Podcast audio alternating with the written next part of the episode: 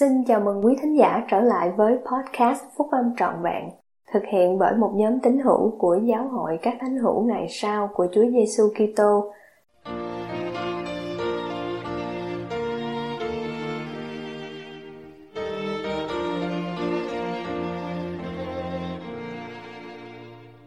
Bảo vệ trẻ em, bài của chị Marisa Wilson đăng trong tạp chí Leona của Giáo hội các thánh hữu ngày sau của Chúa Giêsu Kitô tháng 10 năm 2019. Trong số tất cả các nhóm người mà Chúa Giêsu đã giảng dạy, chúng ta biết rằng Ngài đặc biệt yêu mến trẻ em.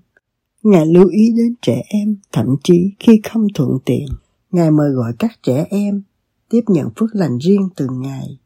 Ngài lên án kẻ làm hại trẻ em và Ngài dạy rằng chúng ta cần phải trở nên giống như con trẻ để bước vào vương quốc thượng thiên. Ngài phán cùng dân chúng ở lục địa châu Mỹ, sau sự phục sinh của Ngài, hãy nhìn xem các con trẻ của các ngươi, các tầng trời mở ra và các thiên sứ bảo vệ để lòng yêu thương giáng xuống bao quanh chúng. Chúng được bao vây giữa đám lửa. Với tất cả những mối nguy hiểm trên thế giới ngày nay, chúng ta có thể cầu mong con cái mình có thể luôn luôn được bao vây giữa đám lửa của thiên thượng. Ước tính trên toàn cầu, cứ khoảng 4 người thì có một người bị lạm dụng trong thời thơ ấu, và con số trung bình đó đang gia tăng. Với anh chị em nhìn vào các nhóm dễ bị tổn thương, chẳng hạn như những người khuyết tật, tin mừng là có nhiều điều chúng ta có thể làm để chủ động bảo vệ trẻ em. Chị Joy D. Jones, chủ tịch trung ương hội thiếu nhi nói rằng hãy hình dung một đứa con mà quý vị yêu thương. Khi quý vị nói với đứa con này, cha mẹ yêu thương con, thì điều đó có nghĩa là gì? Chúng ta cung ứng sự bảo vệ để chúng ta có thể giúp đỡ những người mình yêu thương, trở thành con người tốt nhất mà họ có thể trở thành và đối phó với những thử thách của cuộc sống. Có lẽ việc xem xét kỹ tấm gương của đấng cứu rỗi sẽ nảy sinh những ý tưởng về cách chúng ta có thể bảo vệ các trẻ em trong cuộc sống của mình một cách tốt hơn Chúa Giêsu dành ra thời gian để lưu ý đến trẻ nhỏ và những người dễ tổn thương. Chúng ta cũng có thể dành ra thời gian để lắng nghe con cái mình và cố gắng thấu hiểu những thử thách của chúng. Khi đứa trẻ càng cảm thấy được yêu thương thì càng dễ dàng hơn để nó thật lòng nói ra mọi sự việc. Chị Jones nói chúng ta cần phải gợi chuyện trước và đừng chờ đến khi con cái tìm đến chúng ta. Một người mẹ thấy rất hữu ích để hỏi con cái của mình mỗi tối Hôm nay con có nghe thấy từ nào mà con không hiểu không? Phản ứng đầu tiên của con cái chúng ta có lẽ là tìm kiếm câu trả lời trên mạng vì mạng Internet cung cấp sự giúp đỡ tức thì và không đoán xét. Nhưng chúng ta cần phải thuyết phục chúng rằng chúng ta là nguồn thông tin đáng tin cậy hơn. Và điều đó không bao gồm phản ứng quá gay gắt khi con cái chúng ta nói cho chúng ta biết một điều gì đó không thoải mái. Ví dụ, nếu chúng ta nổi nóng khi con cái mình thú nhận là chúng đã tìm kiếm hình ảnh sách báo khiêu dâm, thì chúng có thể không tìm đến chúng ta để được giúp đỡ nữa. Nhưng nếu chúng ta phản ứng bằng tình yêu thương, thì chúng ta có cơ hội để gửi một thông điệp rõ ràng, rằng chúng ta muốn chúng nói cho chúng ta biết về mọi việc. Chị Jones nhận xét, khi những rắc rối nhỏ được đề cập đến trong một cách thức đầy yêu thương, thì sẽ tạo ra một nền tảng đáp ứng bổ ích để khi có những rắc rối to lớn hơn thì đứa trẻ vẫn sẵn sàng. Thật lòng nói ra, một trong những điều quan trọng nhất các cuộc trò chuyện với mục đích bảo vệ mà cha mẹ có thể có với con cái là về cơ thể của chúng. Các cuộc chuyện trò này nơi gồm có những từ chính xác nói về các cơ quan trong cơ thể, thông tin về việc vệ sinh thân thể và những thay đổi sẽ xảy đến trong những năm sắp tới. Chúng ta cần nói chuyện về tình dục và làm thế nào mà sự gần gũi về thể chất và cảm xúc là một phần tuyệt vời trong kế hoạch của cha thiên thượng dành cho chúng ta. Chúng ta cũng có thể nói về những đề tài như sự lạm dụng và hình ảnh sách báo khiêu dâm những cuộc chuyện trò này cần phải phù hợp với lứa tuổi và hướng dẫn bởi câu hỏi mà con cái chúng ta có lý tưởng nhất chúng ta nên có nhiều cuộc chuyện trò theo thời gian cung cấp thêm thông tin khi con cái chúng ta lớn hơn và hiểu biết nhiều hơn. Chúa Giêsu nêu gương hoàn hảo cho tất cả mọi người. Là người lớn, chúng ta cũng có cơ hội và trách nhiệm để nêu gương. Một trong những cách tốt nhất chúng ta có thể giúp đỡ con cái mình được an toàn là bằng cách nêu gương của chính mình, bằng những lựa chọn an toàn.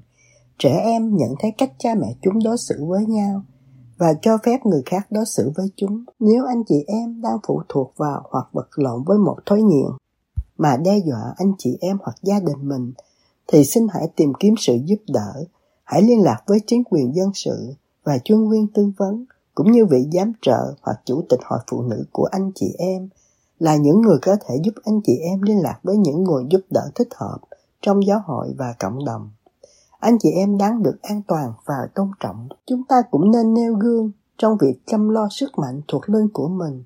Con cái của chúng ta có thấy chúng ta cầu nguyện không? Chúng có biết chúng ta đọc thánh thư không? Chúng đã nghe thấy chứng ngôn của chúng ta chưa? Chúng ta có mang lên mình trọn áo giáp của Thượng Đế cùng với gia đình vào buổi sáng trước khi bắt đầu một ngày mới không? Đấng cứu rỗi lên tiếng chống lại những người làm tổn thương trẻ em. Chúng ta cũng có thể là người bên vực cho trẻ em trong cuộc đời chúng ta. Chủ tịch Darlene H. Oates, đệ nhất cố vấn trong đệ nhất chủ tịch đoàn dạy, trẻ em cần những người khác biện hộ cho chúng và đưa ra quyết định với mục đích đặt sự an sinh của chúng lên trên những sở thích ích kỷ của người lớn. Mặc dù chúng ta không cần quá đổi sợ hãi hoặc nghi ngờ người khác, nhưng chúng ta nên nhận biết những nguy cơ đe dọa và đưa ra những quyết định sáng suốt. Những người lãnh đạo hội thiếu nhi cần phải tuân theo những hướng dẫn, ngăn ngừa sự lạm dụng, đó là bảo vệ bằng cách có hai giảng viên trong mỗi lớp học và một người nào đó trong chủ tịch đoàn theo dõi tình hình trong các lớp học. Các bậc cha mẹ và các vị lãnh đạo cần hội ý với nhau và quyết định liệu họ có cần thêm biện pháp phòng ngừa nào để giảm thiểu những mối đe dọa cụ thể không. Ví dụ, trong nhiều nhà hội của giáo hội, cửa của lớp học có ô cửa kính nhỏ. Nếu nhà hội của anh chị em không có, thì anh chị em có thể cân nhắc việc mở cửa hé trong khi diễn ra lớp học và nói chuyện với người quản lý cơ sở vật chất của mình để xem liệu có thể gắn ô cửa kính vào cửa lớp học không. Bất kể chức vụ kêu gọi của họ là gì đi nữa, thì tất cả những người lớn đều cần phải để ý ở trong nhà thờ khi cần, chẳng hạn như chào đón khách đến, thăm đang đi loanh quanh ngoài hành lang hoặc khuyến khích một đứa trẻ đi lang thang trở lại lớp học.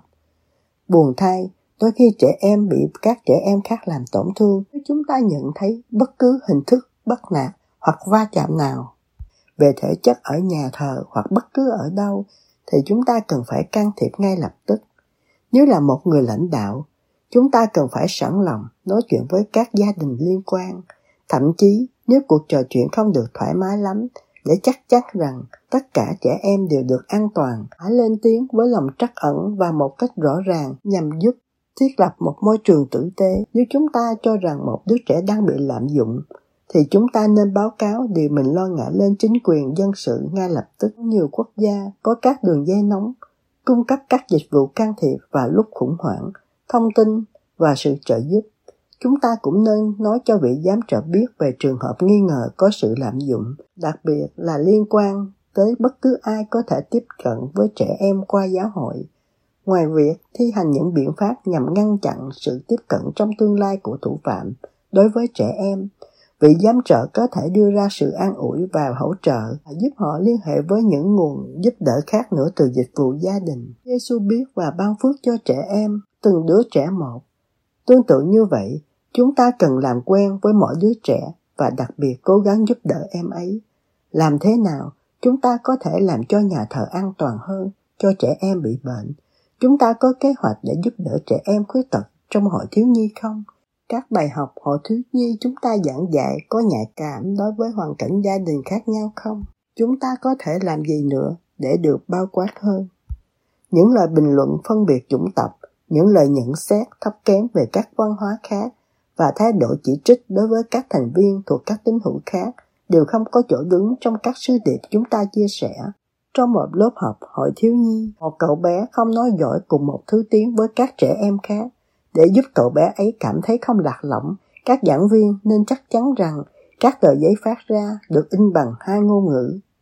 Những hành động đầy quan tâm giản dị cho các trẻ em thấy rằng chúng ta biết và lo lắng cho riêng mỗi em và những hành động này có thể là tấm gương cho chúng noi theo. Chúng ta có thể khám phá ra rằng một số trẻ em cần sự giúp đỡ khẩn cấp. Ví dụ, dù tính khí bất thường là điều bình thường đối với độ tuổi phát triển, nếu một đứa bé tức giận, lãnh đạm hoặc buồn chán trong nhiều tuần thì có lẽ vấn đề nghiêm trọng hơn mới nảy sinh và cần phải có sự giúp đỡ chuyên môn.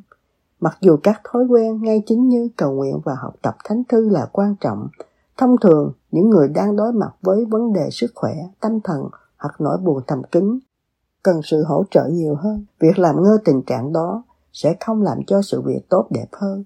Trong nhiều khu vực, các vị giám trợ có thể cung cấp sự hỗ trợ về tài chính cho các cá nhân và gia đình, cho việc tư vấn qua dịch vụ gia đình hoặc các nhà cung cấp khác. Trong khi bảo vệ trẻ em, Chúa Giêsu cũng giúp sức cho chúng ta. Ngài chỉ vào trẻ em như là các tấm gương sau khi Ngài viếng thăm lục địa châu Mỹ. Các trẻ em đã có thể dạy cho người lớn những điều kỳ diệu. Chúng ta có thể giúp sức cho các trẻ em mình biết bằng cách dạy chúng nhận ra cách thánh linh mách bảo cho chúng rồi sau đó tuân theo thánh linh khi đưa ra quyết định giúp chúng phát triển một bộ lọc nội tâm để hướng dẫn hành động của chúng. Như chị Jones đã dạy, là điều thiết yếu để giúp trẻ em có ước muốn tự ý, đưa ra những quyết định an toàn. Đây là một số ý kiến mà đã giúp sức cho các gia đình khác. Một người mẹ dạy cho con cái của mình chú ý đến những cảm giác lo lắng của chúng và cẩn thận với những người xung quanh, có vẻ như lừa gạt. Điều này đã có hiệu quả khi một số người cố gắng thuyết phục con trai người ấy đi theo họ vào nhà vệ sinh và nó đã lưu ý đến lời cảnh báo mà nó cảm thấy và từ chối. Số gia đình lập ra trước một kế hoạch trốn thoát khi họ gặp bất cứ điều gì đó gây tai hại.